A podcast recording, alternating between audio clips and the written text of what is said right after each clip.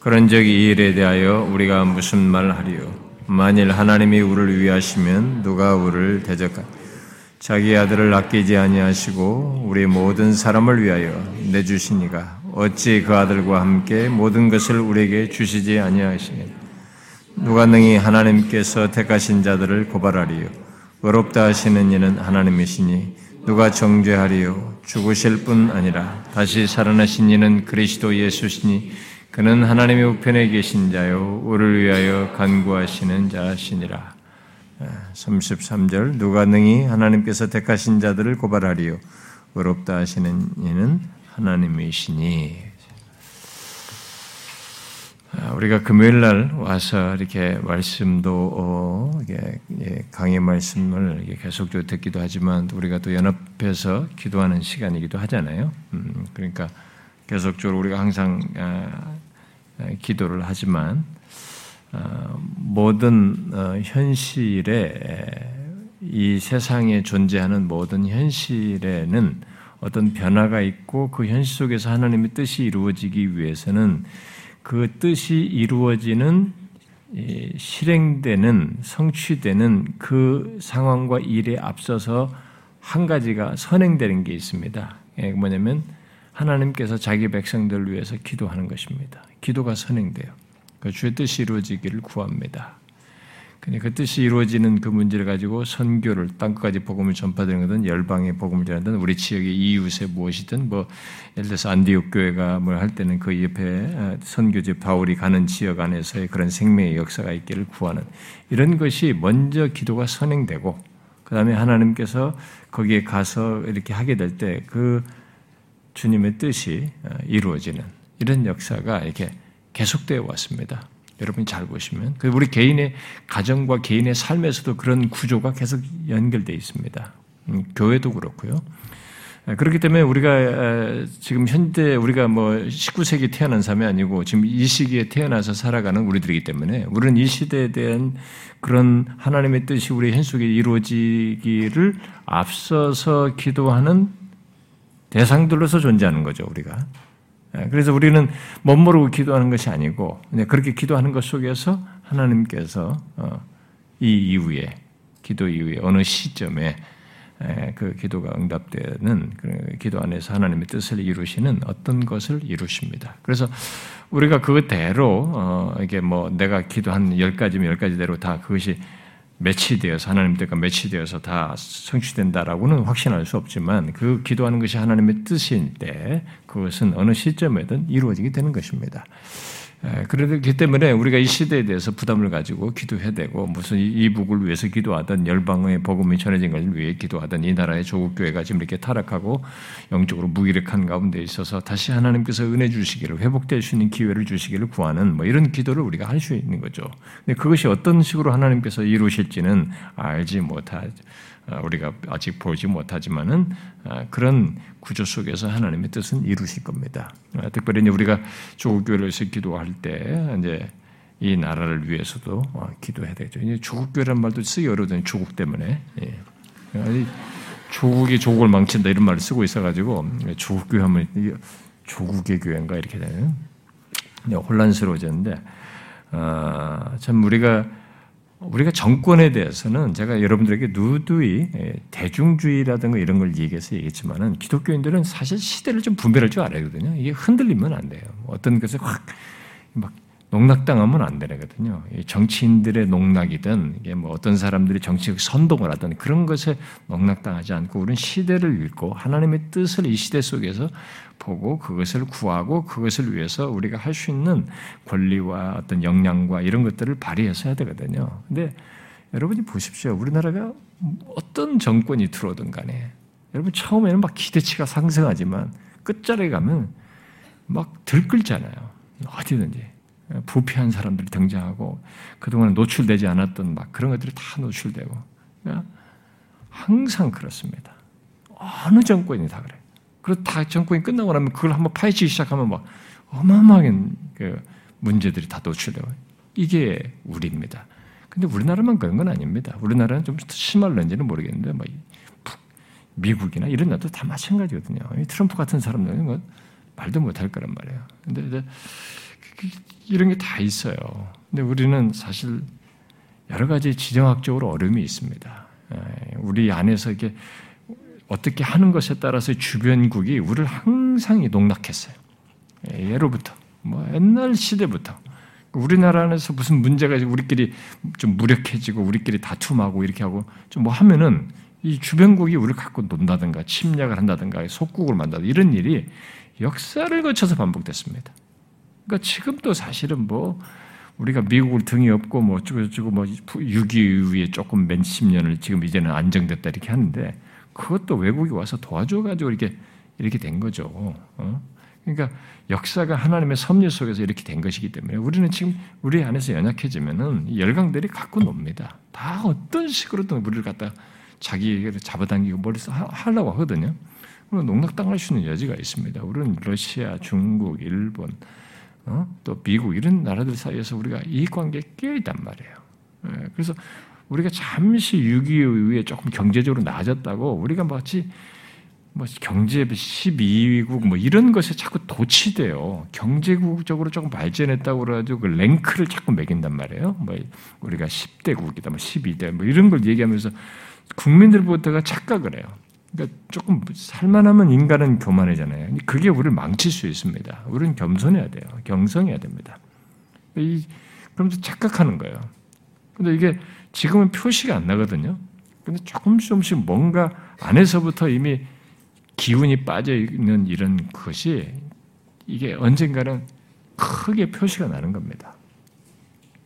우리가 뭐 필리핀처럼은 안 되겠죠. 우리가 옛날에는 필리핀이 우리보다 훨씬 잘 사는 나라였지 않습니까? 박정희 대통령도 무시당할 정도로 거기 가서 그 정도로 우리가 훨씬 잘 사는데 지금 안 그렇잖아요. 근데 그런 나라가 통치자들에 의해서 이렇게 좀씩 더 와야 되지 않습니까? 그러니까 우리도 이제 그럴 수 있는 여지는 저는 굉장히 많다고 봐요.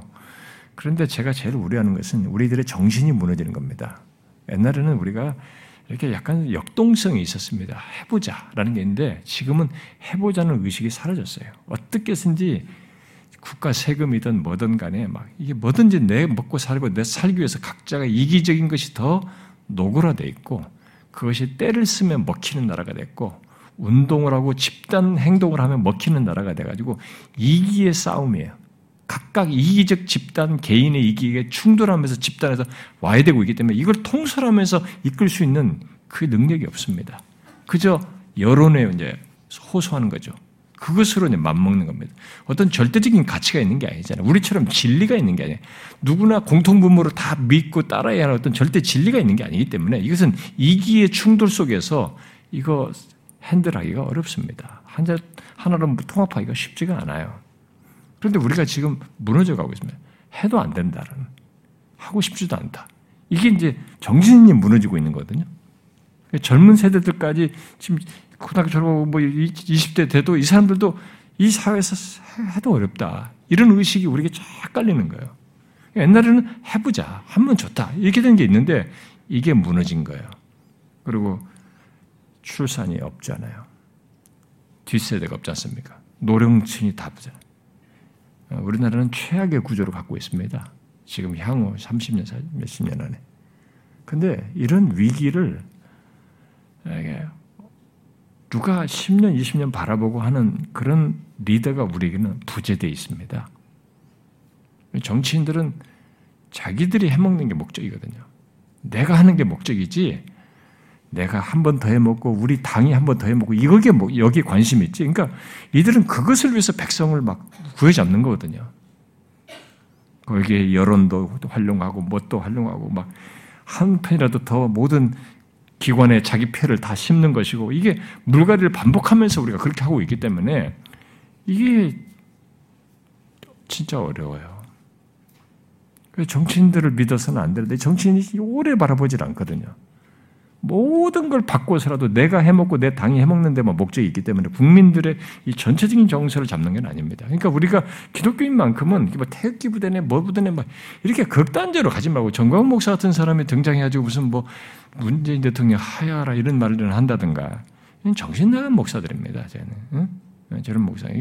그 사람은 청교도 영성이라는 이런 단어도 씁니다. 청교도하고 아무 상관도 없는 목사입니다. 아, 정말로 바보 같은 목사들이에요. 그 그런 사람이 무슨 정치하겠다 하려고 저렇게 집단으로 자꾸 등장하는데 이게 기독교까지 얻어먹는데 기독교는 그렇게 휩쓸리면 안 됩니다. 그 정도로 가벼운 단, 모임이 아니고 그룹이 아닙니다. 우리는 예수 그리스도 이 제국이 흔들리고 지나가도 로마 제국이 지나고 바벨론 제국이 지나도 그 모든 제국에 개의치 않을 정도로 흔들리는 영구한 통치자이신 하나님의 통치 아래서 이 세상 역사를 간파하고 거기에서 하나님의 뜻을 따라서 움직이고 행동하는 사람들이 바로 교회이고 그리스도인이고 하나님 백성들이에요. 그러니까 우리는 그런 것에 정신에 얄팍한 것에 농락당해서는 안 되는 것입니다. 지금 우리가 그랬어요. 자꾸 그런 것을 한쪽으로 치우치고 흔들리는 거예요. 교회들까지 자꾸 그러고 예수 민사들까지 그러고 있습니다. 그 우리 전신들의 정신적이가 점점 더 이렇게 와야 되고 있습니다. 너무 안타까워요. 그래서 우리가 할 수 있는 게 뭡니까? 우리가 각자의 자리에서 자기가 어, 신자로서 정직하게 하고 뭔가를 빛을 비추고 뭔가 제 역할과 권리를 행사하면서 뭔가를 할 수도 있겠습니다만 우리가 또 할 수 있는 강력한 것 중에 하나는 하나님의 뜻을 구하는 겁니다.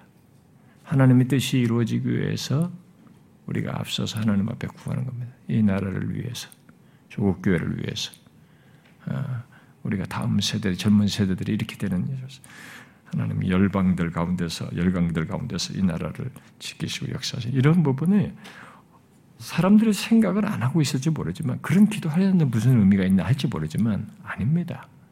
우리가 앞서서 하나님의 뜻을 구하면서 기도한 것이 있고 그 다음에 그 뜻을 이루시는 하나님의 뜻을 이루시는 실행이 뒤에서 있는 겁니다. 그래서 선교가 탁 막혔던 지역도 그 위해서 먼저 앞서서 끊임없이 기도했고, 근데 누군가가 들어갔고, 이어서 거기에 복음을 들었고, 그 지역이 무너졌고, 그렇게 하면서 이 복음이 열방 여기까지 온 거 아닙니까? 수많은 민족들. 근데 다 그런 역사의 복음의 역사와 세계 이 복음화되어지는 역사 속에 주님의 구속사의 성취가 이렇게 확장돼서 최종적인 역사에까지 나가는 이 과정 속에는 그 구조가 있어요. 항상 하나님의 뜻을 구하는 기도와 그걸 실행하시는 하나님의 역사가 함께 맞물려 있었던 것입니다. 그러니까 우리가 그런 걸 알고 이 시대 이런 것의 동향에 대중주의에 휩쓸리지 말고 우리는 좀 그런 큰 그림에 항상 마음에 품고 어, 기도를 해야 된다. 우리가 금요일 날에 같이 기도할 때 뭐 제가 뭐 조국 이 나라의 민족을 위해서 기도하자. 무슨 뭐 이북에도 복음이 들어갈 수 있기를 기도하자. 뭐 이게 조국교를 기도하자는 것은 음, 그런 거예요. 하나님의 뜻이 이루어지기 위해서 우리가 먼저 기도하는 것입니다. 그걸 가볍게 여기면 안 됩니다. 저는 다음 세대라도 이루어질 거라고 믿어요. 그리고 영적인 각성과 부흥이 제가 몹시 사모하면서 기도하고 여러분들에게 말을 하지만 제 때 안 이루어져더라도 제 이후에라도 그것이 성취돼서 나타날 수 있다. 왜냐하면 하나님의 뜻과 일치되어서 있는 것들일 때 그렇게 해서라도 나타날 수 있다고 믿습니다. 우리가 우리가 그런 기도를 뭐 아무 의미 없는 것이라고 생각하시면 안 됩니다. 음. 자, 뭐 제가 휴가를 갔다 갈까 하는데 휴가하면서 그건 주일에 굉장히 기다려지더라고요. 음, 뭐 이게 제가 무슨 교회가 몇 주년이냐 뭐냐 이런 거 별로 그렇게 중요하게 생각지도 않는 사람이고요. 그냥 의미는 한 번씩 되새겨보는 지난 날을 되새기고 하나님께 감사하는 마음으로 이렇게 되새기는 정도 있는데 특별히 뭐 10단위로서 20주년이어서가 아니라 아, 그냥 하나님께 감사하고 싶은 마음이 이게 한쪽에서 꿈틀대서 그런지 아, 많이 기다려지더라고요. 우리 성도들도 어, 같이 그런 마음으로 아마 준비하고 참여하는 것으로 알고 있는데 어쨌든 그런 기다림이 있었습니다. 뭐 지금도 여전하고요. 자, 우리가 이제 오늘 로마서 8장의 본문으로 다시 들어가서 봅시다. 우리가 지난 두 시간 동안에 두 주 동안에 앞에서 어, 로마서 바울이 로마서 8장 30절까지 앞서서 말한 것에 연결해서 어, 우리 그리스도인의 확실함을 말하기 위해서 31절부터 39절에서 대답할 수 없는 질문들로 얼마나 확실한가라는 것을 말했습니다. 근데 이 다섯 가지 질문이 대답할 수 없는 질문으로 다섯 가지 질문이 언급되고 있다고 하면서 그 중에 두 가지 질문을 우리가 살폈습니다. 아, 첫 번째 질문은 만약 하나님이 우리를 위하시면 누가 우리를 대적하리요? 라는 질문이었고 두 번째 질문은 자기 아들을 아끼지 아니하시고 우리 모든 사람을 위하여 내 주시니가 어찌 그 아들과 함께 모든 것을 우리에게 주시지 아니하겠느냐라는 질문이에요. 둘 다 다 대답할 수 없는 질문이에요. 너무 어? 어, 그 사실 이 질문 자체가 그냥 사실이어서 어, 이 질문에는 대답할 수 없는 것들입니다. 자, 이제 우리 오늘 우리가 보려고 하는 것은 이제 33절인데요. 세 번째 질문입니다. 이 33절은 내용상으로 34절과 밀접하게 내용이 이게 좀 연결되어 있죠. 함께 음, 내용상으로 밀접하게 관련되어 있습니다. 그래서 많은 아, 신학자들이 이게 33절과 34절을 함께 묶어서 해석합니다. 네. 그러는 가운데 33절 하반절과 34절 상반절을 묶어서 해석하기도 하고 또 34절 하반절과 35절 상반절을 묶어서 해석하기도 합니다. 예를 들어서 33절 하반절에 의롭다 하시는 하나님이시니 누가 정죄하려 이렇게 묶어서 한다든가 이런 식으로 해석하기도 합니다. 아, 네. 오늘날 우리처럼 이렇게 구절이 이런 식으로 나눠진 게 아니라 편지는 쭉 써있어 내려가는 거니까 어디서 구분할 것인가 어떻게 이게 이 말을 앞으로 연결했나 뒤로 연결했나라는 의문은 불러일으킬 수 있는 것이죠. 네, 그래서 이제 이 구절을 나눈 것을 따라서 놓더라도 신학자들은 그런 어, 연결이 이렇게 됐을 것이다 라고 하면서 33절 하반절과 34절 상반절, 그 다음 34절 하반절과 35절 상반절로 묶어서 해석하기도 합니다. 아, 그런데 그, 렇게 해석한다고 해도 내용에서는 뭐 별 차이가 크게 없다고 봐요. 왜냐하면 이 같이 있는 기록된 내용을 설명하는 것이어서 그걸 가지고 덧붙이는 것이어서 아, 뭐 크게 내용에서는 이탈하지 않지만 비록 그 33절과 34절이 어, 유사한 내용을 다루어서 그런 어, 서로 묶어서 하는 것을 좀 달리해서 설명하는데 뭐 설명하는 일이 있을 수 있지만 어, 지금 우리들이 구절을 나눈 그대로 이걸 이해하고 그것에 따라서 본문을 보는 것이 더 좋다고 봅니다. 아, 그래서 누가 능히 하나님께서 택하신 자들을 고발하리요. 라는 이것을 따라서 그 다음에 의롭다 하시는 하나님이시니 이렇게 하는 거. 어, 뭐 뒤에는 이제 누가 정죄하리오라고 이렇게 하면서 이제 죽으실 뿐만 아니라 이렇게 연결되는 것으로 보는 것이 좋다고 봅니다. 바울은 내용상으로 보면은 앞에서 어, 누가 어, 능히 고발하리오 또 누가 정죄하리오라는 이런 유사한 내용을 계속 연결하고 있어서 그런 뭐 어, 해석적인 구분이 있기도 하지만 이 유사한 내용을 연결해서 말을 함으로써 바울이 결국은 강조하는 것입니다. 이 앞에 30절까지 말한 것에 근거해서 예수 그리스도를 믿는 하나님의 사랑하시는 자, 그 의롭다움을 얻은 자, 하나님의 백성된 우리들, 그리스도인 된 우리들이 우리들의 확신을 더욱 풍성하게 강조하고 있는 것이라고 볼 수 있는 것입니다. 우리는 그 이해를 따라서 바울이 강조하는 것을 따라서 우리 로마서에서 이미 그랬잖아요. 어떤 것은 조금 앞에서 말하고 좀 더 확장해서 또 설명하고 또 강조하고 강조했던 것처럼 바울은 어떤 것을 더 계속 강조하는 것을 목회적인 차원에서 어, 한단 말이죠. 이 듣는 이 수신자의 편지를 받는 사람들에게 그런 메시지를 전달하기 위해서 이렇게 하고 있기 때문에 어, 우리는 그런 강조를 따라서 바울의 그대로 예, 반복, 약간 유사한 내용을 연결해서 하더라도 그 각각의 강조를 따라서 우리가 본문을 이해하는 것이 어, 좋다고 봅니다.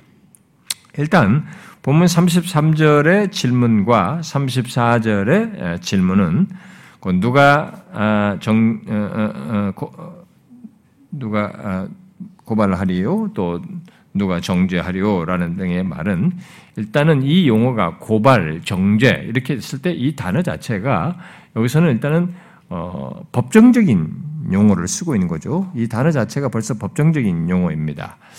아, 그래서 이 어, 법정에 선, 어, 그, 우리들의 모습, 네, 예수 믿는 우리들의 모습을, 어, 이렇게, 에, 그리고 있는 거죠. 이 장면이, 이 내용이 법정에 선 우리들을 이렇게 그려서 어, 설명하고 있습니다. 그래서 고발과 정죄, 그리고, 어, 정죄하는 어떤 그 판결은 법정에서 있는 것이기 때문에, 아, 우리에 대한 이런 고발과 정죄가 왜 성공할 수 없는지, 그게 불, 어, 전혀 가당치 않은지를 여기서 어, 이 얘기를 하고 있습니다. 그래서 바울의 강조를 따라서 각각을 좀 구분해서 어, 살펴보면은요. 자, 먼저 누가 아, 우리를 이제 결국 이제 그리스도인들을 말하는데 그리스도인들을 고발할 것인지 할 수 있니 고발하리요라고 어, 말을 하고 있습니다. 누가 능히 하나님께서 택하신 자들을 고발하리요 이렇게 말하고 있습니다. 아, 결국 이 말은 그 누구도 고발할 수 없다라는 것을 말하는 거죠. 대답할 수 없는 것이에요. 고발할 수 없다는 것인데 아, 먼저 고발할 수 없는 대상으로 곧 우리 그리스도인들을 여기서 먼저 어떻게 묘사하고 있는지를 주목해야 되겠죠. 어떻게 묘사하고 있습니까? 우리 그리스도인들을 어떻게 묘사하고 있어요? 하나님께서 택하신 자들로 얘기하고 있습니다. 누가 하나님께서 택하신 자들을 고발하리요? 라고 말하고 있어요. 자, 여기 하나님께서 택하신 자는 이미 29절과 30절에서 미리 아시고 정하신 자로 말한 것에 대한 표현이죠. 그래서 여기 하나님께서 택하신 자는 하나님께서 미리 아신 자라고 할 때 그 미리 안다는 것은 안다는 것은 사랑하는 것이다라고 했잖아요. 그러니까 미리 사랑하여 택하신 자인 거죠. 어, 바로 예수 믿는 자들이 그런 자들로 지금 여기 묘사를 하고 있습니다. 자, 우리는 이것을 어, 이미 29절과 30절에서 우리를 미리 사랑하여 아신 자, 미리 사랑하신 자이고 그래서 정하신 자다, 미리 정하신 자이다 라고 하는 것을 이미 충분히 살폈습니다. 아, 살폈지만 바울은 여기서 우리들이 법정에서 어떤 법적인 문제로 이제 하나님의 법을 근거해서 하나님의 법에 따라서 어떤 고발을 당할 조건에 놓인다 해도 우리들이 먼저 어떤 자이며 어떤 자로 사는지를 여기서 말해준 거예요. 그래서 그 고발이 먹힐 수 없는 어, 떤 어, 사람이라는 먹힐 수 없는 우리들이라고 하는 것을 여기서 말해 줍니다. 우리들이 그것을 알고 현재부터 사는 거죠. 이 편지를 썼을 때 우리가 고발이 먹힐 수 없는 그런 사람의 어떤 자인지 그리고 어떤 자로서 이 땅에서부터 고발에 먹힐 수 없는 어떤 자로서 살아야 하는지 살고 있는지를 말해주고 있는 것이죠. 자, 바로 하나님께서 창세전에 사랑하여 택하신 자이다. 우리는 하나님께서 택하신 자이다. 라는 것을 말하고 있습니다.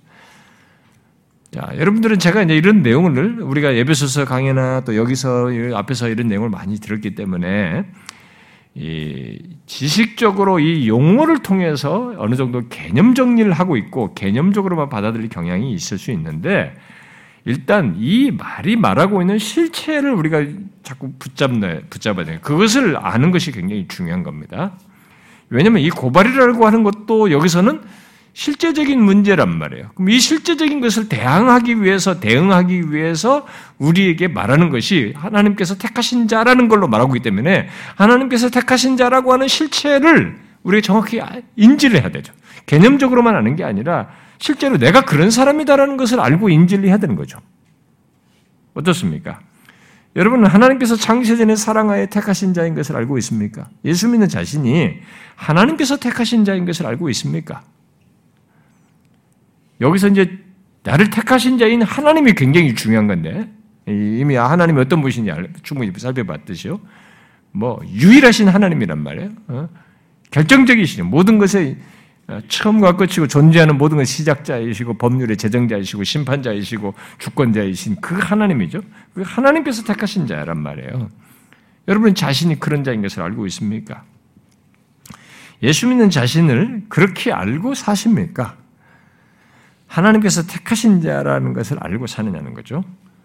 아, 이것은 아, 결국 예수 믿는 우리들이 이 땅을 살면서 이 세상에서 나를 이렇게 판단하고 규정하고 구분하는 이런 모든 방식은 그 지나가는 것들인데 하찮은 것들이다 말이에요. 그 일시적으로 그렇게 평가하는 것들인데 그런 것과는 비교할 수 없는 어떤 실체를 얘기하는 것입니다. 바로 그런 영구적인 거죠. 특별한 것이죠.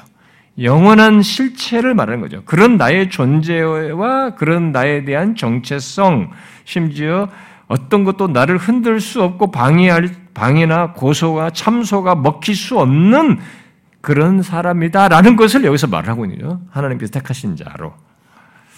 아, 그래서 먼저 이런 사실을 자기 자신이 그런 자로 알고 있느냐라는 거죠.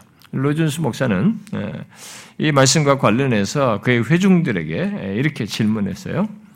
여러분은 여러분 자신을 하나님의 택하신 자로 습관적으로 생각하십니까? 그래서 자기 회중들에게 여러분은 여러분 자신을 하나님의 택하신 자로 습관적으로 생각하십니까? 일상 속에 생각하느냐는 거예요. 또 사도 베드로의 말대로 하나님의 소유된 백성의 하나로 여기십니까? 택하신 자이니까 하나님의 소유된 백성으로 여기느냐라고 물었어요. 그러면서 이렇게 덧붙입니다. 우리들이 겪는 많은 고통들은 우리들이 우리 자신들을 그런 식으로 생각하지 않는다는 것입니다. 우리 각자가 그리스도인을 그리스도를 위하여 결심한 사람으로 생각하는 데서 이런 고통이 일어난다는 것입니다. 그리스도인은 택하심을 입은 사람들입니다. 하나님의 선택자, 그런 이유에서 소유된 백성입니다. 하나님이 사신 소유된 백성인 것입니다. 그가 자기 자신을 위하여 별도로 구별하여 놓은 사람이 그리스도인이 그리스도인입니다.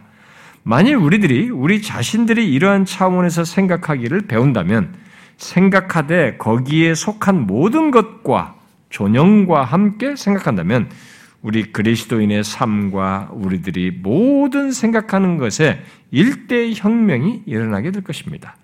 우리는 흔히 그리스도인에게 합당치 못한 관점을 가지고 있습니다. 선한 사람, 선한 삶을 살려고 노력하는 사람, 결심을 내린 사람, 결단한 사람, 뭐 그런 거죠.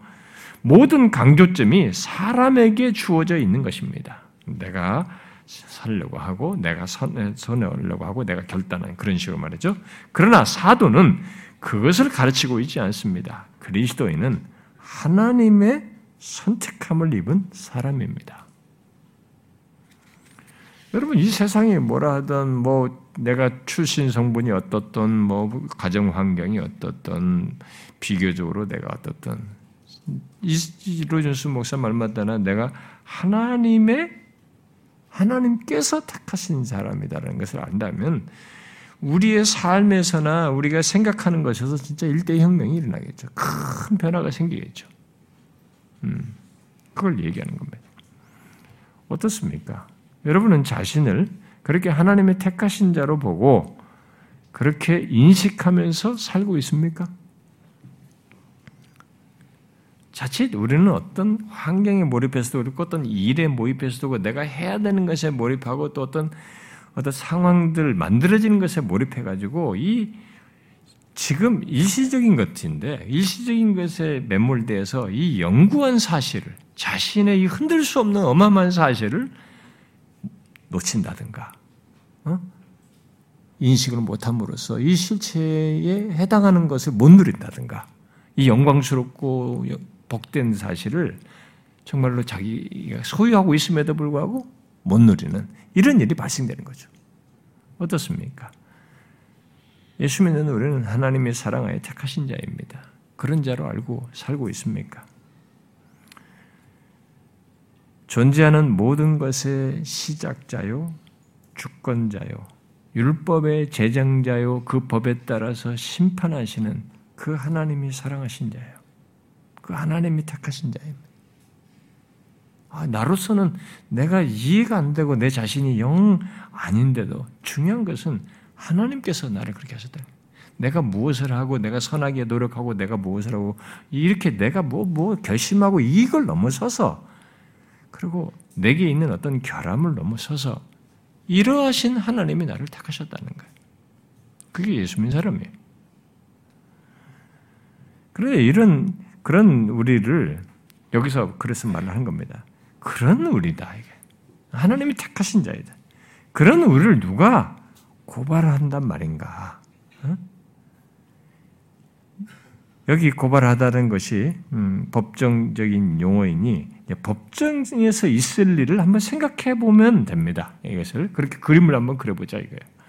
하나님께서 재판장으로 계시는 법정에서 우리들의 심리를 받고 있는 상황으로 보십시오. 우리들은 이 세상에 태어나서 죄와 아주 하나님의 법을 어긴 문제를 다 가지고 있는 사람입니다. 이런 죄와 하나님의 법을 어긴 범죄들을 다 가지고 있는 조건이에요. 그런데 지금 우리는 그 하나님께서 재판장으로 계신 법정에서 우리의 죄에 대한 심리를 받고 있는 것이죠. 아, 물론 이런 심리를 받게 될 때, 우리 우리에 대해서 이게 고발을 하게 될 때, 이 고발은 단순히 감정적으로 고발하는 것이 아닙니다. 예, 여기서 말하는 이런 고발 같은 걸 때 우리가 일반적으로 생각하는 그런 것을 우리들끼리 하는 그런 감정적 고발로 생각하면 안 됩니다. 이거는 법적인 차원에서 고발하는 것을 시사하는 것입니다. 법적인 차원에서 고발을 하는 것이에요. 그런 상황에 있다고 한번 생각을 해보십시오. 어, 이것은 예수 믿는 우리들을 참소하고 고발하는 자가 있다는 것이 지금 여기에 배경적으로 전제되어 있죠. 음. 어, 그런 시도가 있다는 것을 시사해주고 있는 것입니다. 그게 뭡니까, 여러분? 여러분, 예수 믿는 우리에 대한 이 고발과 참소 어떻게 있는 것입니까? 이건 분명히 예수 믿는 우리들이 법적인 차원에서 어, 고소하고 우리를 참소하는 어떤 실체가 실제로 있다는 것을 성경이 증거하고 있죠. 어, 여러분이 그 그런 말을 용어를 구체적으로 쓴 그런 내용이 어, 성경에 있는데 여러분 그 한번 보십시오. 그 한 군데 읽어봅시다. 음, 계시록 한번 보십시오. 계시록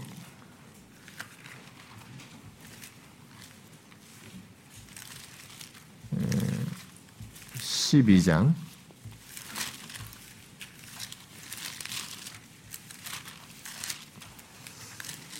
음, 계시록 12장 음, 그 10절 읽어봅시다. 10절 읽어봐요. 시작. 내가 또 들으니 하늘에 큰 음성이 있어 이르되 이제 우리 하나님의 구원과 능력과 나라와 또 그의 그리스도의 권세가 나타났으니 우리 형제들을 참소하던 자, 곧 우리 하나님 앞에서 밤낮 참소하던 자, 여기서 구체적으로 그런 용어를 쓰죠. 우리 형제들을 참소하던 자다. 그러니까 형제들은 그리스도인죠. 우리 그리스도인들을 참소하던 자, 곧 그것도 어디서 어떤 식의 참소합니까? 우리 하나님 앞에서 밤낮 참소하던 자가 쫓겨났다 그러니까 이게 결국 이런 자로 사단이 존재하고 있는 거죠. 이건 사단을 두고 얘기하죠. 마귀 사단을 얘기하는 거죠. 아, 이런 장면을 이제 구약에서 이게 이런 이렇다고 하는 것을 좀 더 구체적으로 어, 선자를 통해서 언급해준 그 내용이 있죠. 여러분이 한번 어, 스가랴스를 한번 봅시다. 구약에서 그런 장면이 하나 나오죠. 음. 학계 스가랴서 스가랴 3장 1315페이지 구약성경 1315페이지 스가랴서 3장 자 1절을 한번 읽어봅시다. 뭐 뒤에 내용이 쭉 그, 그런 내용인데 1절만으로도 그걸 이해할 수가 있겠죠. 자 1절 읽어봐요. 시작 대제사장 여호수아는 여호와의 천사 앞에 섰고 사탄은 그의 오른쪽에 서서 그를 대적하는 것을 여호와께서 내게 보이시느니라. 여기서 하나님 앞에서 밤낮 참소하는 이 장면에 대한 모습이에요. 여기서 어, 이 보니까 사단은 그의 오른쪽에 서서 그를 대적하는 것이 하나님께서 그걸 보여주셨어요 선자에게. 그러니까 이런 장면이 이게 있는 거죠. 하나님 그러니까 형제들을 하나님 그리스도인들을 향해서 이런 일이 있는 거죠. 어, 그럴 때 여기서 근데 사단이 이제 우리가 이런 장면을 볼 때 이런 내용이 어, 그러면 이런 일을 하게 될 때 사단이 감정적으로 우리를 참소하고 고발하겠느냐? 그렇지가 않습니다. 이 사단은 법적인 차원에서 고발하는 것입니다. 어? 법적으로 고소하는 참소 고소하고 참소하는 거예요. 어, 이 사실을 아는 것이 이제 이 오늘 본문을 이해하는 데서도 아주 중요합니다. 그러니까 사단은 법적인 차원에서 일단 그런 것을 하나님 앞에서 하는데 사실 그 실행을 먼저 우리 안에서부터 합니다. 어? 우리 안에서부터. 그러니까 예수 믿는 우리들 자신 안에서부터 시작하여서 하나님 앞에서 이런 참소, 고발을 하는 거죠.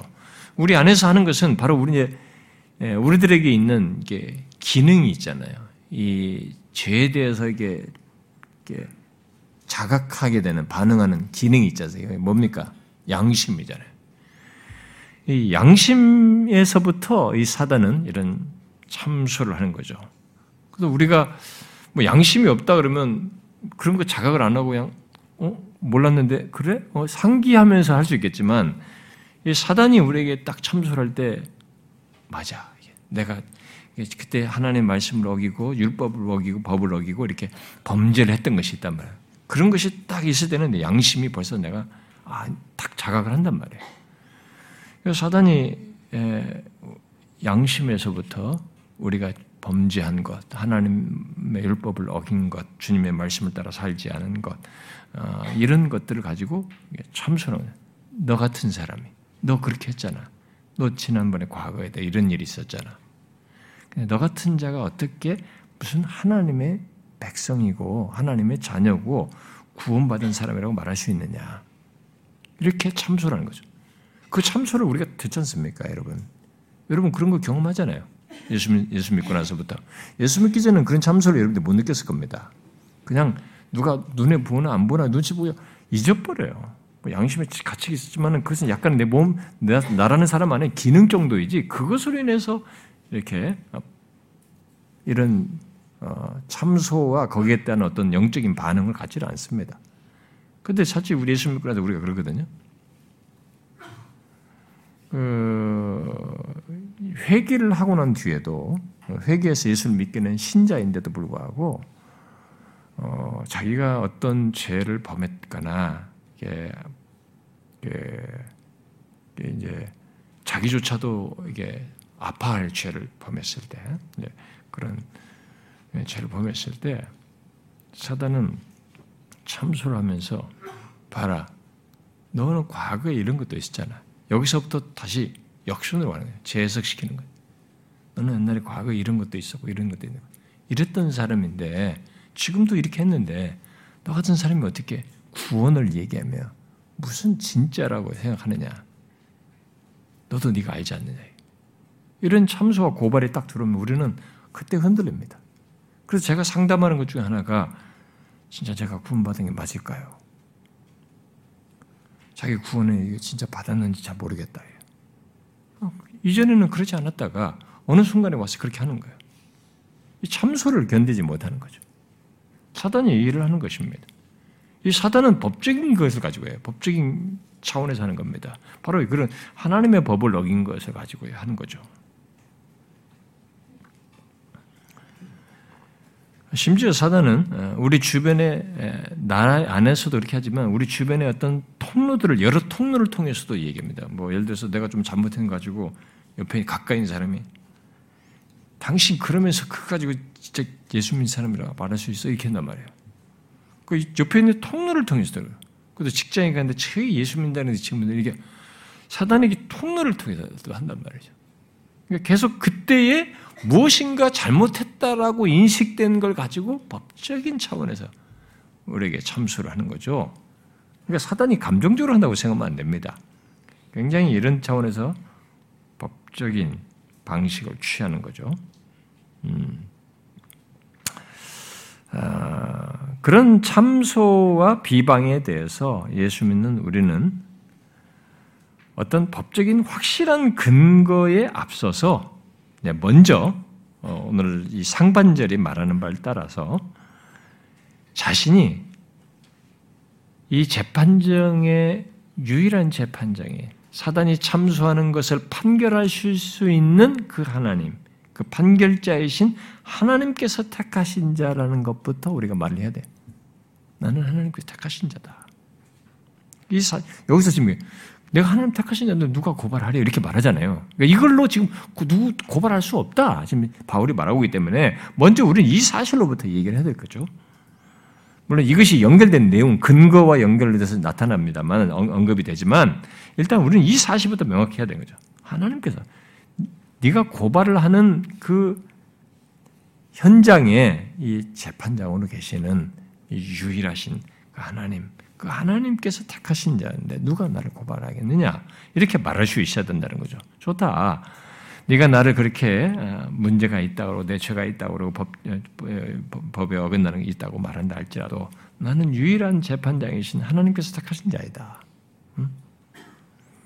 내가 아, 무엇을 했고 어, 뭐 내가 예수를 믿고 내가 무엇을 무엇을 했기 때문에 내가 거기서 나를 방어할 수 있는 어떤 것으로 말할 수 있는 것이 아니고 나의 무엇 이전에 하나님께서 나를 택하셨다.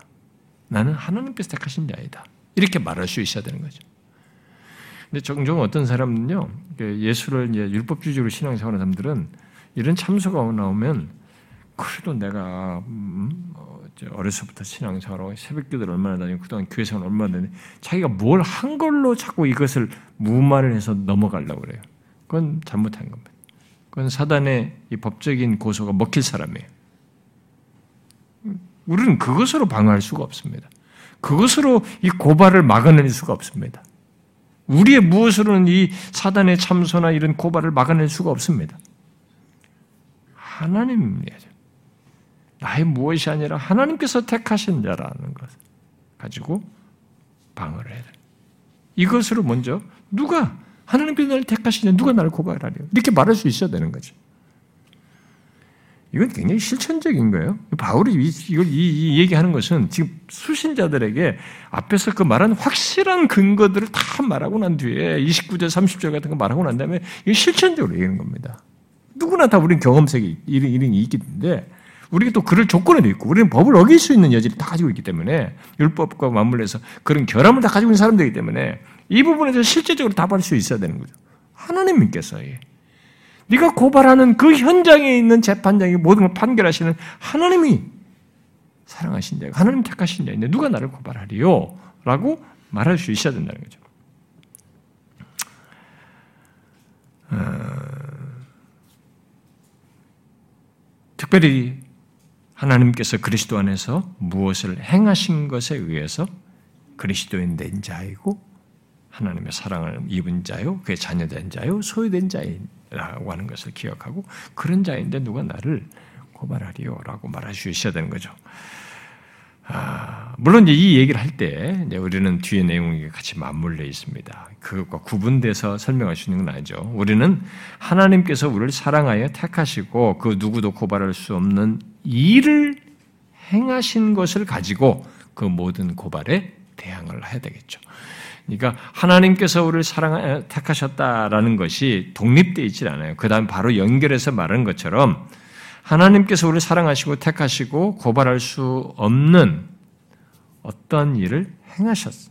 그것의 근거, 그것을 가지고 우리는 모든 고발에 대항해야 되겠죠. 바로 이 사단이 법적인 차원에서 참소하고 고발하기 때문에 우리 또한 법적인 차원에서 그것이 무의미하다는 것을 말할 수 있어야 된다는 것이에요. 근데 그 일을 하나님께서 행하신 거죠. 그리스도 안에서. 어, 오늘 본문 하반절이 그것을 말을 하고 있는 것입니다. 뭐예요? 하나님께서 의를 의롭다고 하셨냐. 응? 의롭다고 하신 것에 근거해서 우리를 말해야 돼. 의롭다 하시는 이는 하나님이시니. 그렇죠? 아, 오늘 본문 이 하반절에서 말하는 사실로 우리는 이 고발을 대항해야 되겠죠. 바로 하나님께서 우리를 의롭다고 하셨다는 사실에 근거해서 여기 이 고발과 이 고발에 대한 대답으로 말하는 의롭다 하시면 정반대 내용이 됩니다만 법정에서는 정반대되는 내용에 해당하는 것입니다만은 이렇게 고발과 아, 그 대답으로 의롭다 하심을 말하는 것은 아, 우리들을 흔드는 이 고발과 참소가 법적이기 때문에 그것에 상응하여 법적인 것으로 지금 말을 하고 있는 것이에요. 그래서 성경의 의롭다 하심은 우리가 좀 더 이게 단편 지식으로 생각하면 별것 아닌 것 같지만 성경 전체를 구주를 놓고 보면 와 하나님이 이런 식으로 우리를 구원하셨다라는 게 이건 너무 신비롭고 경이롭고 지혜롭 지혜가 무궁해입니다. 그러니까 모든 이 세상에 태어난 사람에는 이 고발 조건이 가지고 있거든요. 하나님의 법정에서. 그런데 거기 상응해서 여기에 상응한 대답이 되는 것이 바로 이 법정에서 의롭다는 거예요. 선언이에요. 근데 하나님이 그것을 거기에 상응한 얘기를 여기서 하는 거예요. 이 고발에 대한 상응하는 것으로 말한 것이 지금 의롭다 하신 거죠. 이것이 지금 법적이거든요. 이 법적인 것이기 때문에 법적인 것에 상응해서 법적인 것으로 말을 한 것입니다. 의롭다 하심이 바로 그런 얘기예요. 자, 이것을 이해하기 위해서 우리는 그럼 성경을 이렇게 전체를 좀 잠깐 다시 이제 볼 필요가 있는데 얼마나 하나님께서 기묘하고도 놀라운 식으로 지금 이런 구원을 이게 의롭다 하심으로 설명하면서도 그걸 실행하셔서 우리를 구원하시는 것인지 그게 얼마나 놀라운 것인지를 이해하기 위해서 고발과 거기에 상응해서 의롭다 하심으로 구원을 말한 것에서 그래서 어떤 고발도 먹힐 수 없다고 말하신 것을 이해하기 위해서는 우리가 성경 처음부터 이렇게 좀 전체의 배경을 이렇게 좀 우리가 같이 맞물려서 이해할 필요가 있습니다. 아, 그것은 하나님께서 최초부터 인간과 가지신 관계를 우리가 이해를 해봐야 됩니다. 최초로 하나님께서 아담을 지으시고 아담과 관계를 맺으실, 가지실 때 아담과의 관계 속에서 하나님이 언약을 맺으셨어요. 네가 이것을 먹는 날에는 선악을 알게 하는 먹는 나무는 죽는다. 이걸 이 약속을 지키고 모든 걸 다 하라. 하나님과의 관계 속에서 주시는 복과 모든 걸 누리고 다 얻게 하라. 그러나 이것을 먹는 날에 네가 죽는다. 이렇게 얘기했어요. 그러면서 소위 우리가 행위 언약을 하나님과 맺었습니다. 이 행위 언약에는 계약 방식이 있는 거죠. 언약 방식이 있는 거죠. 그러니까 언약 방식, 계약 방식에는 이 법적인 개념이 있는 거예요. 그렇죠? 법적인 개념이 있어요. 그 이걸 지켜야 되고 지키지 않을 때는 이렇게 되는 이런 법적인 개념이 있는 거죠. 근데 그것을 그런데 아담이 그걸 어기잖아요. 음. 그리고 그래서 이 법적인 관계 속에서의 이탈된 인간 조건이 이제 그 뒤로부터 계속 있게 됩니다. 그런데 그런 조건에서도 하나님은 인간에게 즉각적으로 아담도 바로 즉각적으로 멸하세 뭐 이런 방식을 쓰자고 은혜를 베푸시는 방식을 계속 쓰임에도 불구하고 하나님은 죄를 통제하여서 통제하며 자신과의 관계를 갖도록 그렇게 주도하시기 위해서 율법을 제정하시죠. 좀 더 구체적으로. 예, 언약 관계 속에서 그런 법적인 개념을 두면서도 이 구체적으로 하나님과의 관계를 주도하시는 이 율법을 제정하십니다. 우리가 십계명을 직접 써서 주시는 것에서부터 시작해 가지고 하나님께서 이런 율법을 제정하시죠. 그리고 하나님은 자신이 제정하신 율법에 따라서 공의를 행하셔요. 율법에 따라서 판단하시고 공의를 행하십니다. 그러니까 하나님과 모든 인간 존재는 하나님과 관계가 어떠해야 하는지를 말하시면서 이 관계에 충실하지 않은 하나님과 관계에서 어떠해야 하는지를 어기는 것이 바로 법적인 개념이 돼버리고 그런 가운데서 더 디테일하게 율법을 주었을 때도 율법을 어기는 것일 때는 이 법적인 관계 속에서 하나님과 관계가 어떻게 잘못되는지가 나타나서 그 법에 따라서 율법에 따라서 하나님께서 공의를 행하시는 이런 일을 하시죠. 계속 그 사실을 알았던 어, 예, 그런 하나님을 아브라함은 알고 어, 여러분 그 어, 제가 인용 그냥 읽어버리겠습니다. 아브라함이 창세기 18장에서 그렇게 하지 않습니까? 하나님을 말씀할 때 하나님 어떤 분으로 말을 합니까? 하나님을 세상을 심판하시는 이로 말을 하지 않습니까? 그 소돔과 고모라를 멸망하겠다고 하시는 그런 배경에서 하나님 이 아브라함은 하나님을 세상을 심판하시는 이라고 얘기하는 거죠. 이게 뭡니까? 왜 저기 저기 하나님도 모르는 저저땅 이게 왜 심판하겠다는 거예요? 여기 지금 법적인 개념이 있는 거예요. 하나님과 관계가 어떠해야 되는지를 깨버리고 무시하고 살아가는 게 있는 거죠. 근데 거기에 대해서 그렇게 하시려고 하는 하나님에 대해서 어, 아브라함은 세상을 심판하시는 이로 말을 하면서 세상을 심판하시는 이가 정의를 행하실 것이 아닙니까?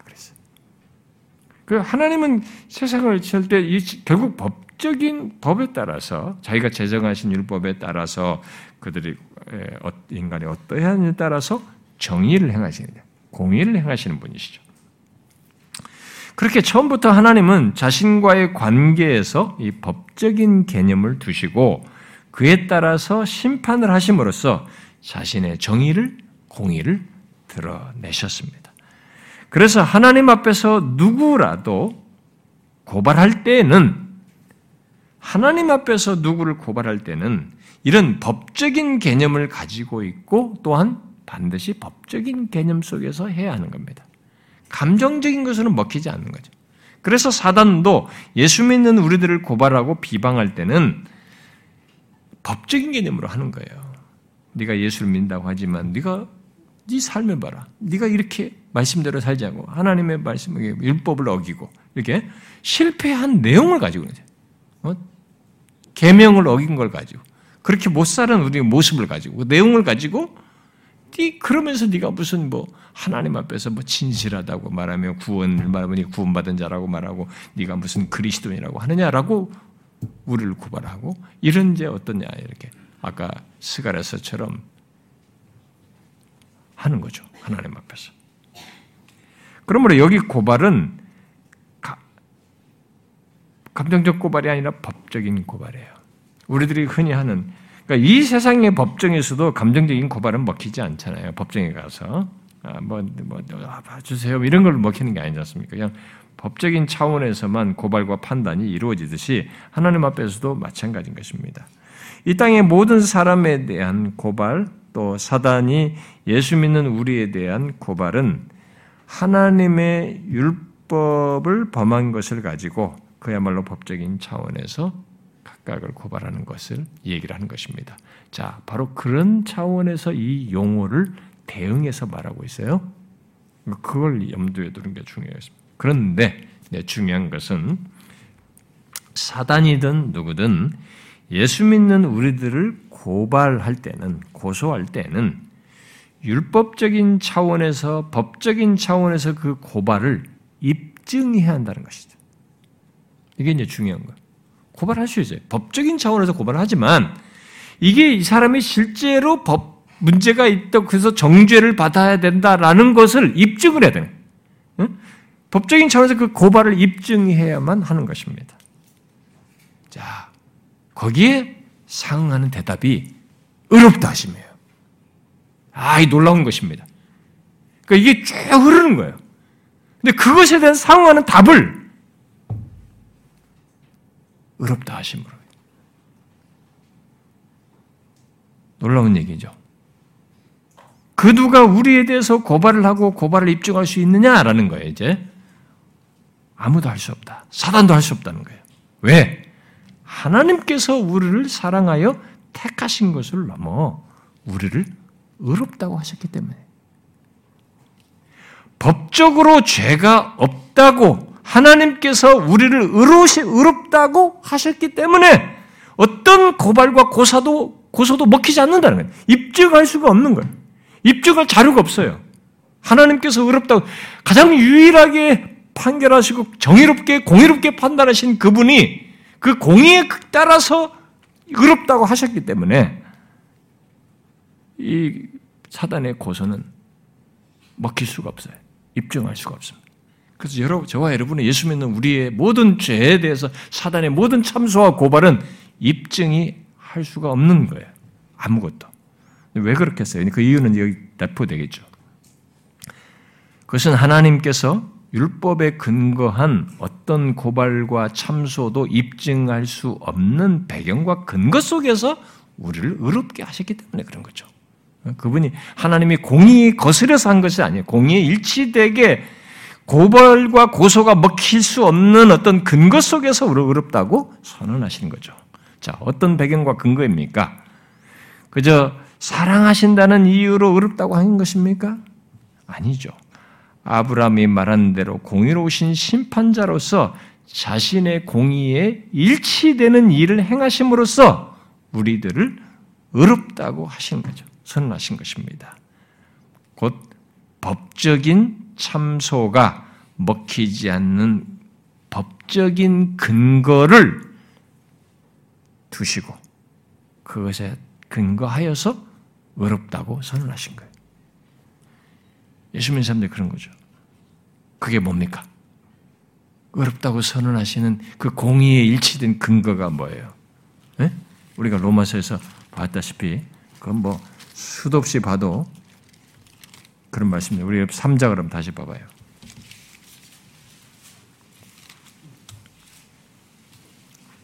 로마서 3장 24절 25절 읽어봐요. 24절 25절 시작 그리스도 예수 안에 있는 속량으로 말미암아 하나님의 은혜로 값없이 의롭다 하심을 얻은 자 되었느냐 이 예수를 하나님이 그의 피로서 믿음으로 말미암는 화목제물로 세우셨으니 이는 하나님께서 길이 참으시는 중에 전에 지은 죄를 간과하심으로 자기의 의로우심을 나타내려 하십니다. 자기의 의로우심을 나타내십니다. 근데 보세요. 여기 24절 보니까 그리스도 예수 안에 있는 속량으로 말미암아 이 예수를 하나님이 그의 피로서 화목제물로 세우셔서 하신 겁니다. 공의를 다 행하신 거죠. 응? 그렇게 법적으로 문제가 없는 조건에서 바로 법적인 공정함 속에서 우리를 의롭다고 하시는 거죠.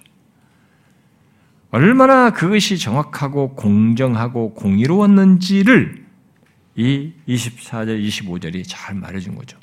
바로 그리스도의 죽으심, 십자가의 대속, 속량, 그의 피, 화목제물로서 예, 그것이 얼마나 공정했는지, 공의로웠는지를 보여준 거죠. 그래서 그리스도의 십자가는 이 공의의 완벽한 상황이에요. 완벽한 상황입니다. 우리가 고린도후서 계속 많이 읽었듯이 고린도후서 5장 제 있는 5장 21절 말씀처럼 죄 없으신 하나님의 아들 예수 그리스도의 이 대속의 죽음 안에서 우리를 의롭다 하시는 일을 그대로 하신 거죠. 그래서 우리를 의롭다 하시기 위해서 우리의 죄를 어떻게 해요? 죄 없으신 그분을 죄되게 하시고 그러니까 우리의 죄를 그에게 전가시키시고 이 죄에 대한 형벌을 다 받게 하시는 것을 통해서 어, 행하시는 거죠. 공의를 드러내신 거죠. 그 때문에 우리들은 우리의 죄와 내 죄가 요구하는 형벌에서 벗어나야 돼. 형벌을 면하게 되죠. 그런데 그것만 있는 게 아니죠. 내 죄만 정가시켜서 그가 내 죄를 지시고 십자가에 달려 죽으신 고통을 당하시고 그래서 나를 그 죄와 죄의 형벌에서 면하게 하는 것만 있는 게 아니죠. 더 적극적인 내용이 있죠. 뭡니까? 하나님은 죄인인 우리에게 바로 이 거룩하고 의로우신 하나님 앞에 서도록 하기 위해서 이 의롭고 거룩하신 재판장이시요 유일하신 이 판결자이신 하나님 앞에서 우리가 서도록 하기 위해서 완전한 순종을 하신 그리스도의 의를 우리에게 전가시키는 여기 의롭다 하시면 바로 그예요.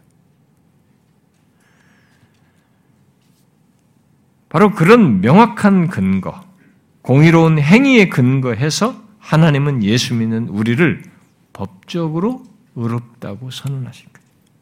이 고발이 법적이기 때문에 거기에 똑같이 법적인 차원에서 의롭다고 하신 거죠. 그래서 예수 그리스도 안에서 항상 의롭다고 우리를 보시며 의롭다고 여기시는 거죠. 그래서 그 누구도 이런 명확한 근거가 있습니다. 공의를 만족시키는 엄연한 이 그리스도의 죽으심에 근거한 의롭다 하심이기 때문에 그 누구도 우리를 고발할 수가 없는 것입니다. 이 확실한 사실 때문에. 그 근거를 명확히 가지시고 그것에 따라서 이 빈틈이 없으신 완벽하신 거룩하신 공의로신 하나님께서 의롭다고 하셨기 때문에 우리의 죄를 고발할 어떤 내용을 입증해낼 수가 없습니다. 이게 다 처리됐기 때문에. 고발할 수가 없는 거죠. 그런 공정한 법적 사실의 근거에서 하나님께서 우리를 항상 어렵다고 보시는 거예요. 하나님이 나를 어렵다고 보시는데 누가 나를 고발해요? 이렇게 말하는 거죠. 이런 흔들릴 수 없는 영원한 가치를 지닌 사실에 근거해서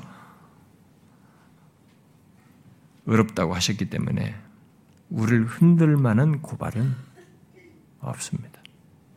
예수 믿는 우리를 흔들 고발은 없어요. 여러분 이것을 아십니까? 이것을 알고 사십니까? 아, 그래도 내가 좀 뭐가 있는데요. 자꾸 우리는 우리에 집착을 합니다. 나의 선함의 여부를 가지고 이 의롭다함을 자꾸 이렇게 더하든지 만족스럽게 생각하든지 어떤 좀 인정할 만한 어떤 것으로 자꾸 여기려고 하는 경향이 있어요. 여러분, 우리의 무엇을 가지고 이 의롭다함의 상태를 가질 수가 없습니다. 이 거룩하시고 공유하신 하나님 앞에서 의롭다라고는 판단을 끌어낼 수가 없어요, 우리가. 우리의 무엇은 안 되는 것입니다. 이것은 그분의 공의를 완전히 만족시킬 무엇이 있어야 돼. 그것에 근거해서 그 고발을 다 충족시키고 처리하고도 남는 그 일을 그리스도 안에서 행하신 것을 가지고 우리도 어렵다고 하신 거예요.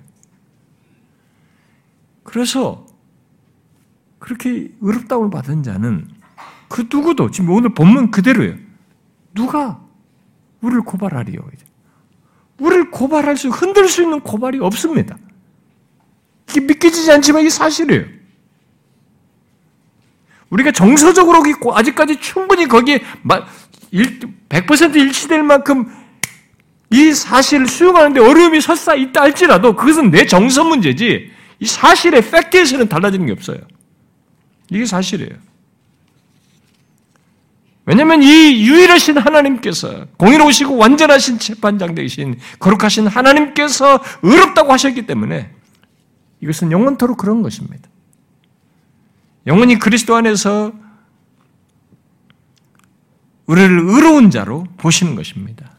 이 문제 때문에 이런 사실이 이런 사실을 오해해가지고 문제를 일으키고 뭐 삶을 엉망으로 살고 이런 사람들이 생기니까 그런 것으로 인해서 수많은 주장들이 나와요. 최근에는 그 뉴퍼스펙티브와 새 관점까지 수많은 주장들이 나와서 그것만으로는 안 되고 의롭다에다가 뭔가 순종이나 뭔가 더해져야만이 뭐 구원으로 결론적으로 이게 확증할 만한 무엇이 되는 것으로 이런 주장들이 이설들이 많이 나왔지만 그것은 자꾸 우리들을 집중하는 거예요. 우리들의 무엇을 자꾸 고려하는 것입니다. 근데 우리가 무엇을, 당연히 의롭다움을 받은 자가 그것과 함께 바로 성화의 삶이 있어야 되고 그것이 없는 것은 의롭다움도 사실 생각할 수 없는 조건입니다만은 성경은 우리의 무엇에 앞서서 이 모든 절대적인 가치, 모든 무게를 이 고발이 강력한 고발, 누구도 고발을 피할 수 없는 조건을 가지고 있는 인간에 대한 해결책을 우리의 무엇으로 조금 더 쌓는 선행으로 말하지 않아요. 하나님께서 자신이 만족할 수 있는 근거를 가지고 의롭다고 선언하신 것을 얘기하네. 그 완벽한 일을 그리스도께서 십자가에서 하신 거예요. 그걸 가지고 얘기하는 것이지 우리의 무엇으로 말하는 게 아닙니다. 정서상으로는 수요하기 어려울 수도 있어요. 이게 정말 야, 진짜 이런 이 내가 분명히 이 하나님 앞에서 지금도 온전치 못한 모습이 있는데, 아침에 일어나서 오늘부터, 오늘 하루만 봐도 내가 이, 아, 이 양심상에 거칠 게 있는, 걸릴 게 있는데, 그런데 그런 것들이 나를 흔들 수가 없다. 그런 고발거리가 될 수 없다라고 말하는 것에 대해서 이게 맞나? 의문이 될 수 있지만 오늘 본문은 분명히 얘기합니다. 누가 하나님이 택하신 자를 고발하리요. 어렵다 하신 분이 하나님이신데 누가 고발한단 말이냐? 불가능하다. 없다 이게. 가능치가 않다. 입증할 수가 없다.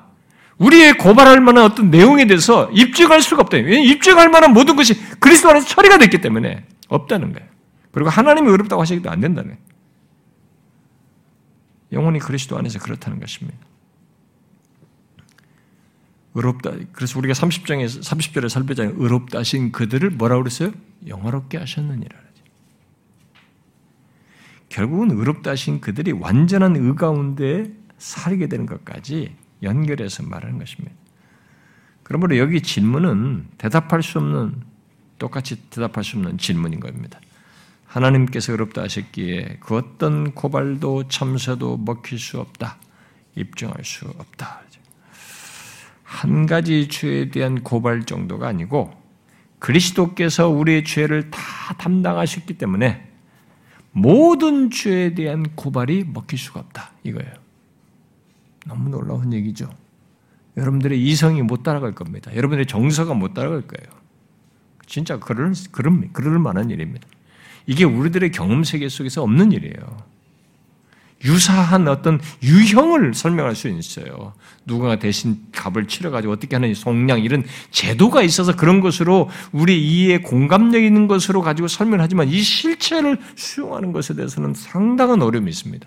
왜냐하면 내가 그런 결핍이 있거든요. 고발당할 것이 있는데 이게 한 가지 죄에 대한 고발 정도가 아니라 그리스도께서 우리 죄를 다 담당하시게 된 모든 죄에 대해서 고발을 고발해서 먹힐 수가 없다. 고발할 이유가 안 된다고 말하는 것이 너무 어마어마한 얘기거든요. 근데 이게 사실이에요. 이게 사실인 겁니다. 그래서 여기서 중요한 것은 거룩하시고 의로우신 재판장인 하나님께서 우리를 의롭다고 하셨다는 겁니다. 이 하나님이 의롭다고 하셨다는 거예요. 그래서 누가 뭐라 해도 하나님 보시기에 의롭다는 것 이것이 중요하다는 거예요. 우리들끼리 얘기 문제가 아니에요. 이 유일하신 하나님이 완벽하게 완전히 의로우신 하나님께서 우리를 의롭다고 하셨다는 거죠. 그래서 모든 고발에 대한 대답은 이겁니다. 하나님이 나를 의롭다고 하셨어. 그런데 뭐 이겁니다. 아, 누가 막 시비는, 아, 저 사람이 괜찮대. 다 받았대. 괜찮대. 그와 같은 거예요. 하나님이 우리를 어렵다 하신 것입니다. 더욱이 하나님은 우리를 사랑하여 택하시고 그 사랑의 선택을 이렇게 의롭다 하심으로 증명하시고 그 사랑을 지속하셔서 어떻게 해요? 영화롭게 하시는 겁니다. 예수 믿는 사람들은 그런 거예요. 그래서 법적으로 우리는 완전한 지위를 가지고 있습니다. 예수 그리스도 안에서 예수 믿는 우리들은 법적으로 완전한 지위를 가지고 있습니다. 그래서 여러분들이 만일 이런 사실을 가지고 이게 너무 경이롭고 너무 큰 사실인데 내가 좀 수용하고 정서상에 좀 수용하는데 어려움이 있어서 어떤 사람은 이런 걸 가지고 딱 받아들이고 너무 쇼킹하기도 한데 또 한편에 위로도 되니까 이거 가지고 약간 마음이 릴렉스가 돼요. 그래서 어떤 사람들이 이제 이런 걸 듣고 나니까 아 내가 진짜 하나가 아니라 모든 것을 모든 죄에 대한 고발이 없구나. 나는 그 정도로 어렵다움을 받은 자이구나. 그러면서 삶에 이렇게 좀 누수되는 거예요. 삶을 소홀히 하고 하나님 앞에 진정사에 자기의 죄를 지면서 스스로 자기 안돈시키고 이런 조절합니다. 그 사람은 100% 사단에게 농락당하는 겁니다. 이 놀라운 진리를 가지고 사단이 이렇게 탁 그 사람을 속이는 겁니다. 그러니까 사단은 아주 이런 부분에서 전문가예요. 그러니까 우리에게 너무 강력하고 좋은 진리를 이게 확 변색시켜버려요. 악용하 들어갑니다. 우리로 하여금 하나님으로부터 더, 이것 때문에 더 좋고 하나님을 사랑하고 더 깊, 가까이 나가야 되는데, 은근히 하나님과 거리감이 있는 거야. 하나님 앞에 진실치 않는 모습을 만들어내, 조작하는 거죠. 넘어가는 겁니다. 그러니까 우리는 깨어나야 돼. 아, 이거 내가 지금 뭐 하고 있노, 지금? 내가 사단에게 농락당하고 있구나. 그걸 깨달아야 되는 것이죠.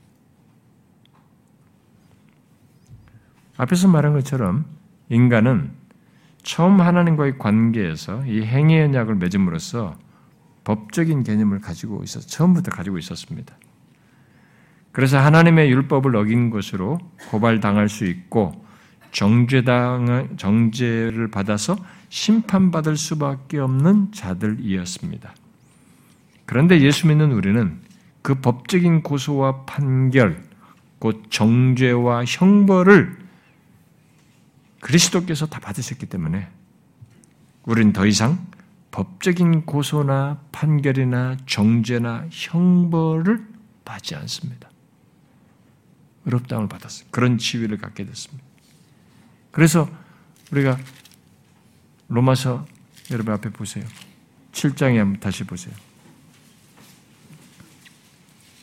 그래서 이 법적인 문제에 대해서 우리가 어떤 이치에 있는지를 정확히 말했죠. 7장 4절 한번 보세요. 읽어봐요. 시작. 그러므로 내 형제들아 너희도 그리스도의 몸으로 말미암아 율법에 대하여 죽임을 당하였으 이는 다른 이 곧 죽은 자 가운데서 살아나신 이에게 가서 우리가 하나님을 위하여 열매를 맺게 하려 함이라. 여기서 뭐라고 그랬어요? 법에 대해서 어떻게 됐대요? 우리는 그리스도의 몸으로 말미암아 율법에 대해서 죽임 당했대. 우리는 율법에 대해서 죽었습니다. 죽임 당한 사람이에요. 이 법적인 고소가 안 먹혀요. 그래서 바울이 앞에 6장 14절에 그랬잖아요. 6장 14절 다시 읽어봐요. 시작. 죄가 너희를 주장하지 못하리니 이는 너희가 법 아래 있지 아니하고 은혜 아래 있다. 우리는 법 아래 있지 않습니다. 어디 있으면 은혜 아래 있습니다. 더 이상 하나님과의 관계를 율법적인 관계에서 가지고 가지질 않고 그리스도 안에서 의롭다 하신 것을 따라서 이제는 은혜의 관계를 갖고 있는 거죠. 이게 예수 믿는 사람 우리예요. 그러므로 우리는 그 어떤 고발과 참소에 대해서도 이 본문을 가지고 확신할 수 있습니다. 하나님께서 택하신 나인데 누가 고발한단 말인가?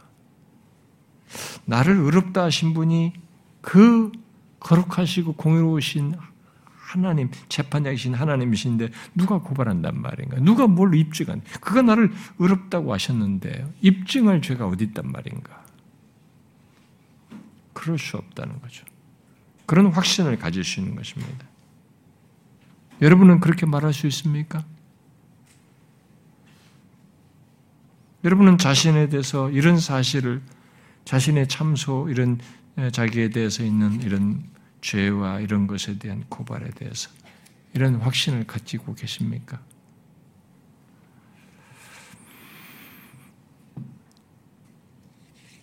사도 바울은 이런 말을 할 때에 많은 신학자들이 이사야가 이미 그런 이런 어조로 말한 것을 여기서 반영하고 있다라고 말하는데 이미 이사야 선지자를 통해서 이런 사실을 예고했어요. 이미 말을 했죠.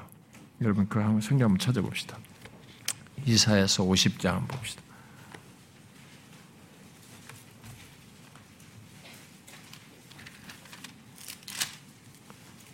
이사야서 50장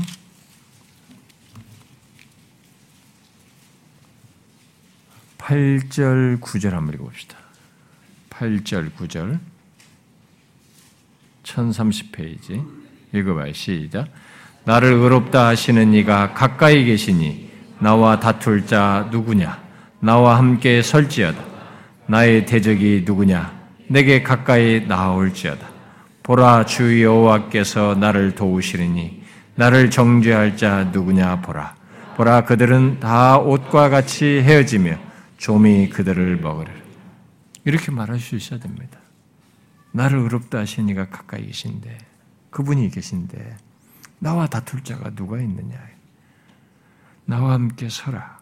나의 대적이 누구냐? 내게 가까이 나오라. 없다. 안 된다. 하나님께서 나를 도우신다. 근데 누가 나를 정죄한단 말이냐? 우리 하나님께서 그리스도 안에서 우리를 그렇게 하셨습니다. 여러분, 이것은 사실이에요. 이미 역사 속에서 드러낸 그리스도를 십자가에 달려 역사 속에서 오셔서 십자가에 달려 죽으신 그 사실을 가지고 얘기하는 겁니다. 이 바울의 말이 사실이에요.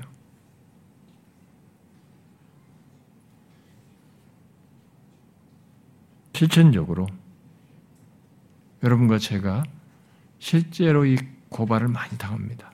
저 같은 목사도 저는 하나가 더 있지 않습니까? 일반 신자로서뿐만 아니라 교회에서 리드하는 목사라는 직책이잖아요. 그러니까 이 참소가 더 격렬해요. 야, 네가 목사에 너 같은 게 어떻게 뭐? 그 제가 신 예, 10살 때 목사 되기를 소원했지만 두 번 격렬하게 예, 자격지심에 빠져서 제가 예, 이 길을 못 가겠다고 했던 때가 있었습니다. 아, 대학 때 3학년 때 하고 그다음에 신대원 2학년 때 3학기 마치고 아, 두번 다 저는 너무 자격지심에 빠졌습니다. 내가 봐도 내 자신이 이게 너무 위선적인 것 같고 진실치 않은 것 같고 결핍돼 있고 그러니까 막 못하겠더라. 이 길을 못 가겠더라. 그렇다고 뭐큰 범죄를 지은 것도 아닌데 일단 목사는 이래야 된다 이런 생각들이 있고 뭐 성경을 성경에 보면 아는 바가 있으니까 그런 것을 비춰볼 때 너무 나는 너무 거리가 멀어 보이고 그러니까 이 자격지심은 저를 굉장히 깊이 힘들게 했습니다. 참소가 있는 거죠, 사실은. 그러니까 법적인 고발이 있는 거죠. 그러니까 저 같은 목사는 더 있는 거죠. 그런데 오늘 본문이 사도 바울이 얘기하지 않습니까? 하나님이 택하신 자를 누가 고발하리요? 우리는 이렇게 말할 수 있어야 되는 겁니다. 나를 의롭다 하신 분이 하나님이신데 누가 나를 고발하리요? 우리는 그렇게 대응함으로써 구원에 흔들릴 수 없는 그리스도 안에서 이루신 이 흔들릴 수 없는 구원 영화까지 말씀하고 있는 거죠. 미리 아시고 정하시고 부르시고 의롭다 하시고 영화롭게 하셨다고까지 과거 시제로 말할 정도의 확고한 우리 예수 믿는 자의 조건, 위치, 이 구원의 확실함을 붙들어야 되는 거죠. 거기에 흔들리지 말아야 되는 거죠. 이 고발 때문에도 흔들려서는 안 된다는 거죠. 그런 사단의 참소 때문에도 흔들려서는 안 된다는 것입니다. 이것은 우리 신앙생활에 굉장히 실천적인 내용이에요. 저와 여러분이 그럴 수 있길 바랍니다. 기도합시다.